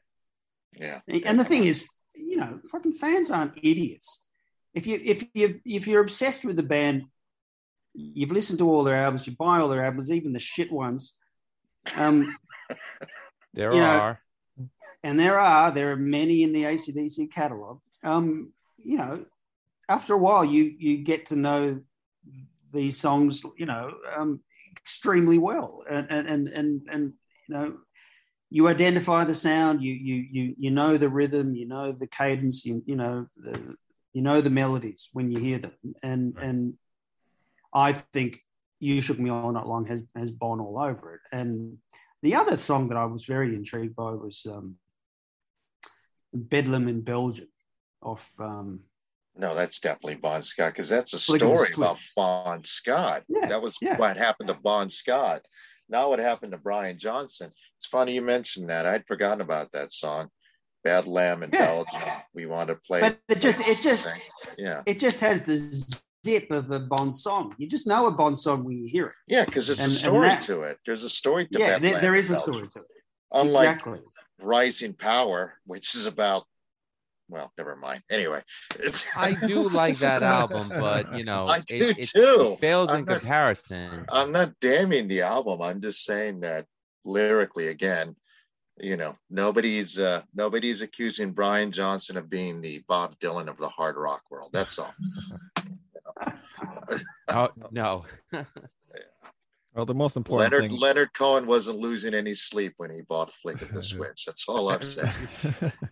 really, Can I- Leonard can I- Cohen? Ay. Yeah. Can I ask uh, Wayne a question? What's that? Um, What's that? I- you've got a lot of CDs behind you there. yes, Oh, that guy. Yeah, he does. Yeah. a few. I have a few. I'm, I'm a CD. I'm a CD collector too. My question, to ACDC Wayne, is, do you, collections up do- there somewhere. are CDs coming back? Uh, For me, they are. I think Yes, I think Because so. um, the you know the records got popular for a while, and now the records are becoming uh, more and more expensive. So now CDs are starting to come back, and they're they're getting a little more expensive too, but um, they're a lot cheaper than Oh, yeah. records. yeah, they, I think they're coming back too, They're which is good because I own like uh, You know myself is- like What four is thousand coming of back- them. Oh, I don't have any here. Uh, cassettes are coming back as well. No. Oh, cassettes were, Yeah. cassettes were shit. Why And would soon anyone buy a eight-track. But they're coming Yeah. back. Oh, what about reel to I reel? Why don't we go back that far? Cassettes. Because I think I think the last HAL 3000 was destroyed, uh, man. Well, fucking fucking cassettes. I hated cassettes even back in the day. Anyway, so anyway, the uh, most important thing is uh, Jesse. What's your favorite Geordie album? oh my god, God, man. the one with Uh, Brian Johnson. I, I I honestly never even heard a Geordie album, so well, you call yourself a fan. My yeah, God, Wayne. I don't My know God. like. Uh, but no, I, look, I, I, I really wasn't into uh, Geordie much, and you know, I don't think it was it was interesting. It, it was interesting, kind of. Well, you know, what was interesting for me writing this book was uh, I would obviously look at you know what concert ACDC played in what town or whatever, and then you would see who the support band was. Hmm. Um, and there were so many bands that I'd never heard of. Uh, and the great thing about YouTube is you, you go and you just you know, plug in the name of this band, like Artful Dodger or whatever, and it's like, and then you you hear songs that you've never heard that you're never going to hear on radio. And some of this music was just fucking amazing. So it was actually a process of sort of musical discovery for me. Mm. Um, finding, you know, bands like, you know, you know, Point Blank, you know, which is a great band. Um, So it, it was it was really kind of um, nourishing for me, and it kind of sort of it sent me off in a you know completely different musical directions, and I, and I love that. I love that sort of whole process of kind of discovery. But that's what we get from collecting. You know, I'm just looking at all your CDs, and I'm missing my own at home. You know, people don't get it, but it's kind of like yeah, you know, you take a risk and you, you you don't know what the fuck you're about to listen to, but it can sort of you know set your life on a whole different direction, which I love. You know, that's what you know writing does for me. It's kind of like the the, the cocaine trafficking book came out of Bon Scott. You know, Mm. um, if I hadn't written Bon Scott, I wouldn't have been writing about Colombian cocaine cartels. But you know, there's a connection there in Miami. So Wow. Right. you know that's that's part of um, part of the job but um, Now your other yeah i'm, one of your, I'm one of your just first i'm impressed with your collection one I'm of your not. first books is yeah, one of your first books is about soccer. So what did that have to do with the Malcolms? oh gosh You make a connection um, there. no well i used to be a sports journalist and i was i was uh, a, a, a football writer in australia uh, so soccer No Um, football. it's okay. We get it. Yeah. yeah we get it. Soccer soccer. And um and then um what happened?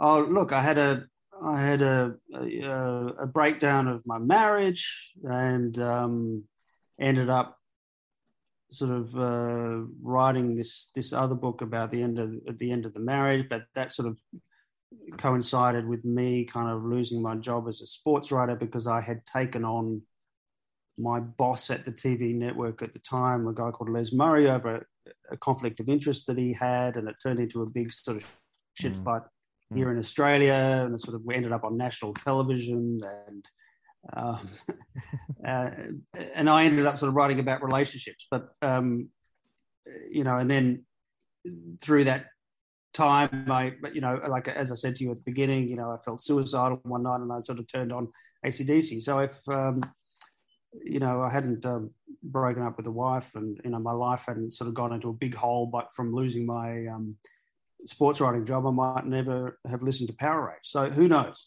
But this is, you know, this is the butterfly effect. Everything that you do always, you know, has some sort of consequence down the line. Yeah, definitely. you know, we're glad you made it out alive, Jesse. I mean, we're happy to be here with you. There is uh, one last question from myself that I would like to ask. Um, Mark Evans, the original ACDC bassist, who uh, most recently played on the uh, Rose on the most recent Rose Tattoo album with Mm. uh, another great Australian singer, Angry Anderson. Such a little guy, but great talent. Um, he um, was there ever any interest in possibly tracking him down since he was around Bond in 1977 for the Let There Be Rock album and tour uh, prior to Cliff. Williams. Was there? Interesting question. I have, I have to be careful here.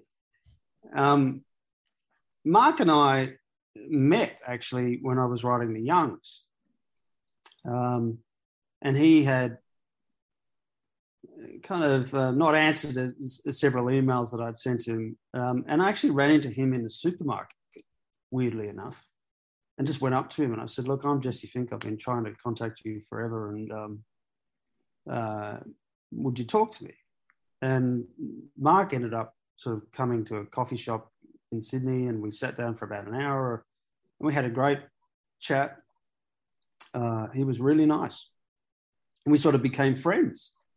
And um, uh, I don't know if you guys remember Tony Carenti. He was the drummer on High Voltage, the first album, the session drummer. He's not credited Anyway. on the album, um, so I didn't know he was a drummer on there for Neither did years. I. Yeah, yeah. No, Yeah. no one did, and, and he's a he's a you know Italian guy running a pizzeria in Sydney, which is an amazing story in itself, right? So I wrote this book, The Youngs. Tony was in it. I kind of gave Tony the credit I think he always deserved because he never got it from ACDC. And um, Tony and I became friends, and uh, Mark and I went out to Tony's pizzeria, um, and you know, posed for photographs and sort of signed books, and you know, did the whole bit.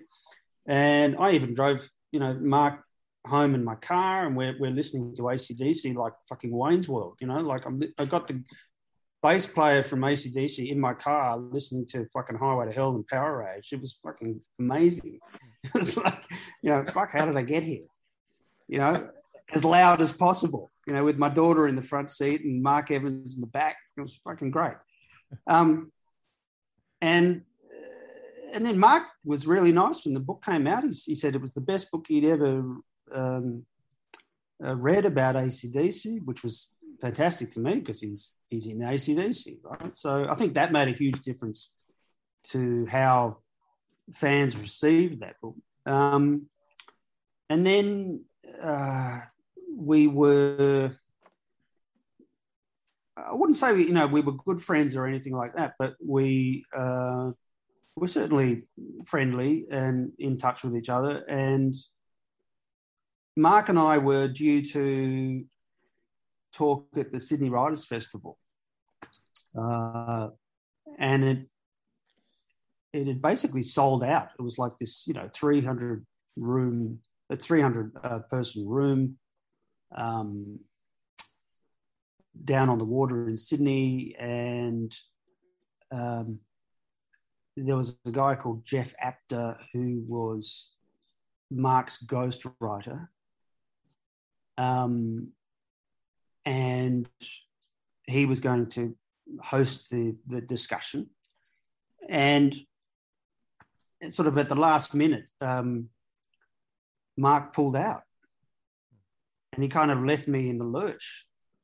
And I ended up having to kind of scramble, find someone else to kind of host this talk.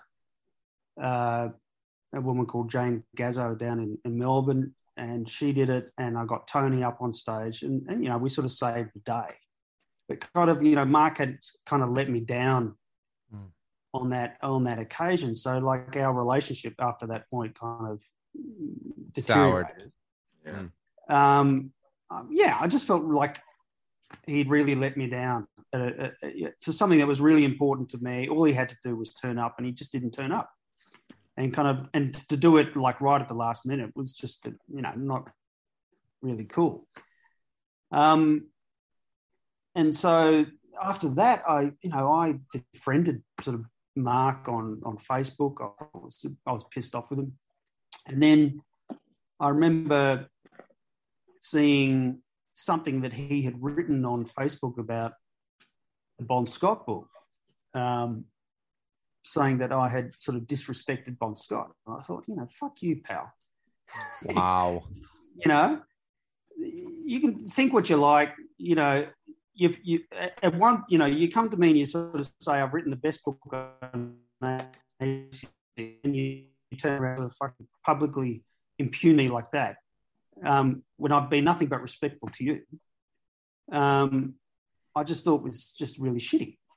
Right. Um, and I, so I haven't really spoken to him since. But the funny thing was, I you know was jogging in Sydney, uh, and Mark Evans you know walked up the street, and we came across each other, and he pretended not to see me. This tiny little guy, you know, as we were sort of passing each other. It was like it was really fucking weird. It's just, but life is funny like that. Wow. You know, you can be close to someone one minute, and then suddenly you're just complete fucking strangers. So on a personal level, I feel really let down by Mark. Um, I still really admire him. I, I respect him. I've, I've done everything in my power to kind of, you know, elevate his sort of place in the band. And I've said it so many times and in print that I think that the way that ACDC kind of um, uh, handled uh, the whole rock and roll Hall of Fame thing with with Mark Evans was was disgraceful, and I think he should have been acknowledged. Mm. And I think he's he's you know uh, the the member of what I regard as the classic lineup of ACDC, and, and no one can ever take that away from him. But uh, you know, uh, like, as I said, on a personal level, I just I'm very disappointed in. it. We'll have Lou have the last question. So He already got it. No, no, no. I, I mean, it- uh, done. that was my last question. If you No, no, I don't have ask, any more. No more. I just want to tell you how much I enjoy your book. Um, even if you're not a fan of ACDC, it's just a really great read, and uh, and it's also a great um, read, not just on Bon Scott, but that history of of uh, of rock and hard rock, and you know of that of that time period, the late seventies. Anyway, great book. So thank you for the book for uh, writing. Great, yeah. Great photos in here too. Oh yeah, excellent photos. So Yeah, fi- finding those particularly photos. like this one. that- She Uh, she actually she actually um, sent me a photo of her um, her study in Miami, and she's actually um, put together all the photographs of her and Bond that she can find, and she sort of made a little shrine to Bond in her office, well, that's which cool. is lovely. No, yeah, that's- because I mean, pe- people say, "Oh, you know, there's no photos of, of Holly with uh, with Bond," but you know, the, the fact is that you know they were photographed together, and they were photographed in 1977 in New York when she was a Atlantic Records promo girl. Hmm. So you know, uh, she's uh, she's she's great actually. She um, she's managed to sort of get through all these years without anyone actually knowing who she is, which she really um, appreciates and kind of. It's been so difficult, never sort of dropping her name, No. but I've managed to do it. Managed to do it. yeah. Well, it's a What- Go ahead, Wayne. Oh, well, it's a great book. You got something else to say, Manny? Go ahead. No, no, you're gonna say it. You're gonna, you know, Yeah. go ahead and finish up. Is it definitely a great book? People need to really go out and read that book. Uh, what is your favorite ACDC Bond era album? Oh, I'll let you finish. Oh, You that's the question. What's the? I'm gonna guess Power Age. Yeah, there is we it Power go, Rage? Okay, go. that's what I. I- Yeah, yeah. Well, and is it Power Rage or rules. Power Powerage? Power Age, actually. Power Age. Yeah, it's not Yeah. Power Age. It's Power Age. Um, Ah, so No, the for- idiots for on all- that show, that metal show, pronounced it wrong. for for all for all the reasons I said before, it's like you know, uh, and this was this was the this was the um, this is what I was sort of trying to say in the book, and it was certainly kind of like uh the, the the the platform for kind of why I looked into Back in Black in such a forensic way was that the thing with Bon Scott was that he was writing songs from his life, right? Hmm. he wrote about shit that was going on, whether it was, you know, not having money, you know, girl trouble, you know, whatever, whatever was fucking going on in his life, he was writing about it. And it was why so many of those songs are still so relatable to to people. You know, because you can you can identify yourself in, in these songs and, and like certainly Give Me a Bullet, which was the song that I played the night that I thought I was going to top myself. I, I connected with because I felt like he was talking about my own experience, right? So um, you, you you then take that into sort of back and black, and it's kind of like you know, okay, if if Bon had anything to do with Back and Black, surely it stands to reason that he's writing from his own life, right? Who's American Thighs? Yeah. Um, for for instance, right? Okay, suddenly it all starts coming together. Oh, you know, you know, Bond spent time in um, in Miami. You know, he had a girlfriend down there, and all of a sudden, his girlfriend's horse is called Double Time. Holy shit! Okay, right? you know, Yeah. so now now that I read the lyrics to that song, it all fucking makes sense Yeah, definitely. Yeah. right? Because if you, if you look at you know what what Bond was doing in, in early 1979 when they were rehearsing Highway Hell, and and I. I was in Miami. And I'm, I'm going and retracing his steps, and I'm, I'm, I'm going to the hotels he was staying at and the recording studios he was at, and everything else. The, the lyrics to "You Shook Me All You Shook Me All Night Long" suddenly make sense as a, as a Bon Scott song Yeah, definitely. and that that's what I think that's what I think Power Rage has um, in abundance. It's it's just like it's like a, a rider at his peak, you know, who who's who's just sort of fucking nailed his craft, and and it's just such a joy to kind of listen to it. Not only just the the power of the guitars and the production and everything else, and it's just the, the cleverness of his lyrics, and that's why it sort of stands head and shoulders, I believe, ab- above all the others. And and um, I don't think Back in Black is anywhere near sort of the quality of sort of you know Power Age. I mean, I still love Back in Black. Don't get me wrong. Uh, I, I think it's a it's a more uneven album. Mm. Uh, there there are songs on that that, that are as, as as good as it gets. Like Back in Black is fucking astonishing, right? Right. You shook you shook me all night long is an astonishing song. But then there are, I think, sort of sort of middling songs. Whereas Power Rage, from beginning to end, for me, is just perfect fucking ACDC. Yeah. and Yeah, I, I would. I would, and I would, I would say the same thing probably about you know Let There Be Rock and and Highway to Hell. So I put those three out. Yeah. And then after that point, it's like it's all fucking downhill. Then you get to a shot in the dark beats a walk in the park. We're not going to let to this die. that. Well, I I think Brian Johnson does have a point that a shot in the dark. No, actually, walk in the park would be a shot in the dark. See, it's just bad lyric. Uh, Yeah. Can you anyway. title this? Can you can you title this video Jesse Think a shot in the dark uh, for YouTube? that would make my day.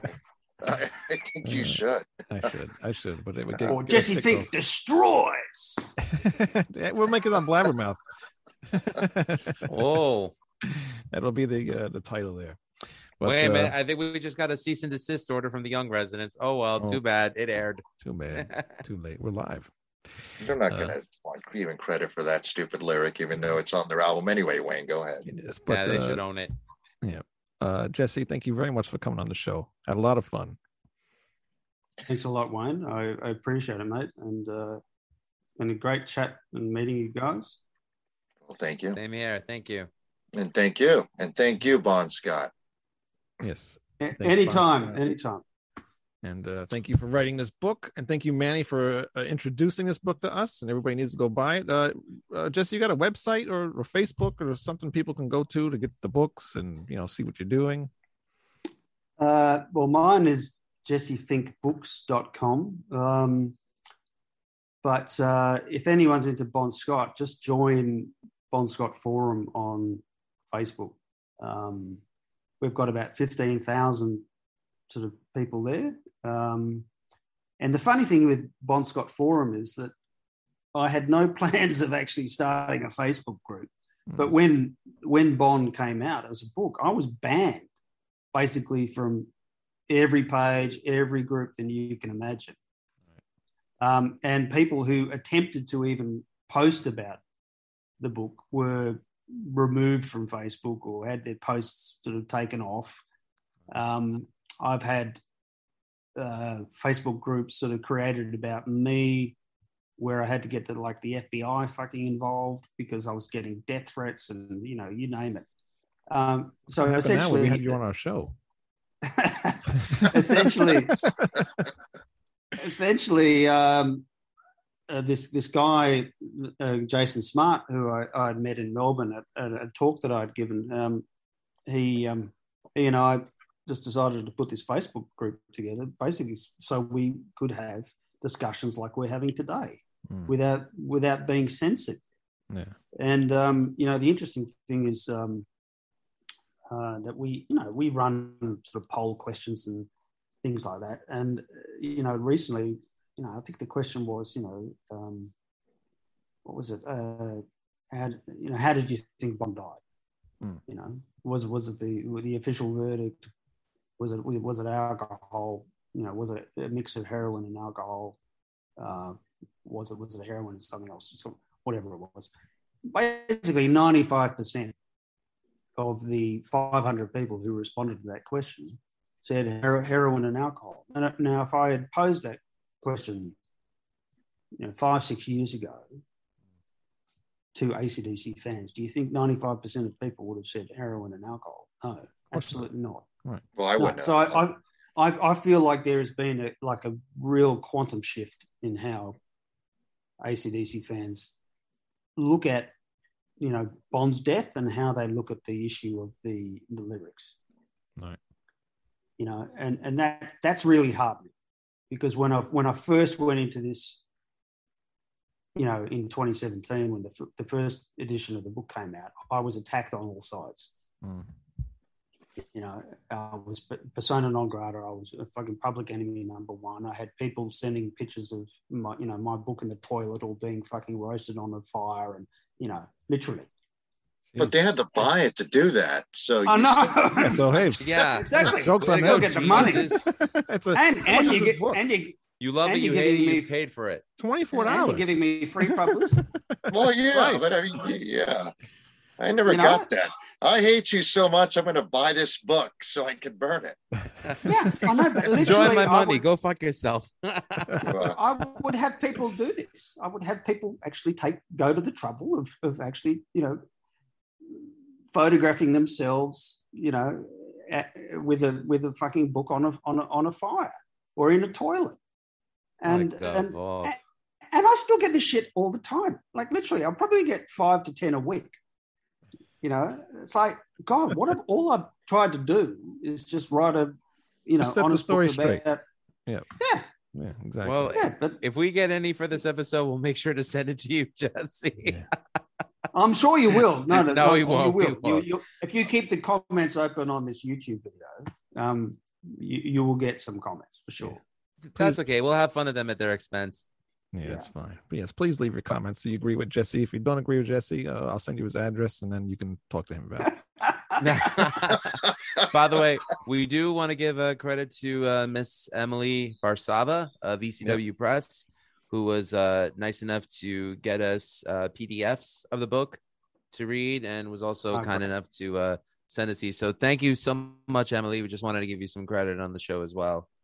Thanks very much. And once again, Jesse, great, great job with the book. Congratulations on success. and thank you for your time. Thank you, thank you, guys. Thank you very uh, much. Hopefully, hopefully one day we see a, you know, Bond turned into a series for Netflix or something. Because I, I just think it'd be great. Yeah, it's coming. I It- hopefully, it's it- coming. They already. Uh, did you see the figure they made of him? Uh, Yeah, there's an action figure of Bond Scott coming. Oh, is there? Uh, Yeah. I've, I've seen I've seen various figurines sort of on eBay and Now, this Wait, an official. send them, an uh, official Is send thing. them it- a, yeah, send an a picture officially later. licensed action figure. Yeah, it's Okay. licensed Licensed, from yeah. the estate. Oh, is that yeah. the is that the one is that the one with the big muscles on his arms? No, no, no. It, it's uh, they they create a bunch of toys. Wayne will send you a picture I later. got a picture right here. Okay. you got Well, it? yeah, but uh, that, that whole thing about the whole bondscott.com thing is interesting too, because, you know, getting back to the whole merchandising thing with the t-shirts and stuff, it's like, but Right. as I said before, it like Bond wasn't on a lot of stuff. No. So, There so. I think, I, oh my God. Okay. I didn't know Bond did So- steroids. Hang on. What, what, what, what belt buckle is he wearing? I don't know. Yeah, can you see Is that? it the Oh, they southern? can't- they- It's it's got to be the southern. This uh, looks like no, a- it's not. no, no, it won't be. It won't be. Because, Wouldn't be for political correctness purposes. yeah, exactly. yeah, That's but exactly. Bond's wearing a shirt, and he rarely He wore rarely one ever on wore a stage. shirt. Well, you can remove Yeah. that. Okay, It's so- all cloth. And is Did he own wearing a Oh my shirt? God. I don't Did think he own did. a I shirt? don't think so. Anyway, it comes go with an ahead. extra head too, in case you want. Since Okay, did- okay, okay. This this is interesting because Since is when did that Bond on- wear grandma jeans? is that, are they high waisted or low waisted? What are they? Um, There's another picture there. um, is that on bondscott.com, the the official site? Oh, I don't know. Uh, No, no, it's um, It's on Super Seven. Super Seven, the um, it's a toy company. Oh, I don't know. Okay, Yeah, I don't know if it, yeah. but it's officially licensed. It's officially licensed. Yeah. yeah. They Wow. they made uh, action figures. I think of King Diamond and other Okay. hard rock Okay. metal guys. So So, th- this this this this this is the thing that sticks in my craw is is the fact that I get accused of cashing in, you know, on Bon Scott. Now you do not cash in on someone when you go and spend four years of your life writing a biography of someone and then have Right. to put up with another four years of getting abused about it, right? Hmm. but releasing an action figure is cashing in. Oh yeah, that is Right. cashing in. Absolutely. Yeah, that is that is cashing in. So you know, let's just just you know call it for what it is. Yeah. You know, I've never I've never attempted to fucking cash in on Bob Bon Scott. I can assure you, there are easier ways of cashing in. Yeah, it's not not on his website. I don't see it on there, but it's Super Seven. So if anybody wants to buy that, which I'll be buying, I think many. I'll be buying it too. I'll throw it on my wall somewhere. So All right, guys. But again, thank you very much, Jesse, for coming on the thank show. Thank you again. Thank you, Jesse. And uh, hopefully Cheers, we'll be talking soon. Have a good night, everybody. Ciao. Ciao. RatSaladReview.com. Uh, Lou, you got anything coming up?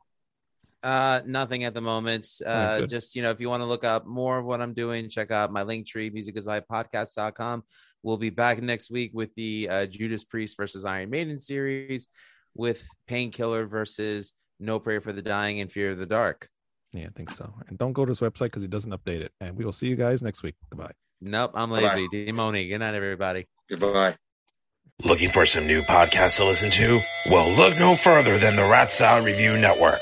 Rat Salad Review is taking over the podcast world with plenty of shows to choose from within their network of entertaining programming, including the flagship show, Rat Salad Review, with Wayne Noon, Greg Noggle, and Lou Mavs, as well as occasional co-hosts Manny Mejias and James Lilquist. We also have the official Rat Salad Review spin-offs, such as Album vs. Album, Screams from the Grave, where we discuss beloved yet forgotten hard rock and metal albums of the past, and a King Diamond podcast called This Broadcast Belongs to Them. We've also got Old Man Metal's Musings, the Metal Thrashing Nerd podcast with Metal Thrashing Mike, the Timo Tolkien podcast featuring Stradivarius and Avalon founding member Timo Tolkien, the BS Sessions with Mark and Jerry, Just the Cheese Please, a podcast dedicated to cheesy films of the 1980s with Tara J and Adam, and the Music is Live podcast with Lou Mavs. The Rat Salad Review Network is your go-to one-stop shop for the best podcasts out there today. Go to ratsaladreview.com for more info. And to find out where you can find, follow, subscribe, and comment on YouTube, Facebook, Instagram, TikTok, Twitter, and all streaming platforms. The Rat Salad Review Network. We're taking over.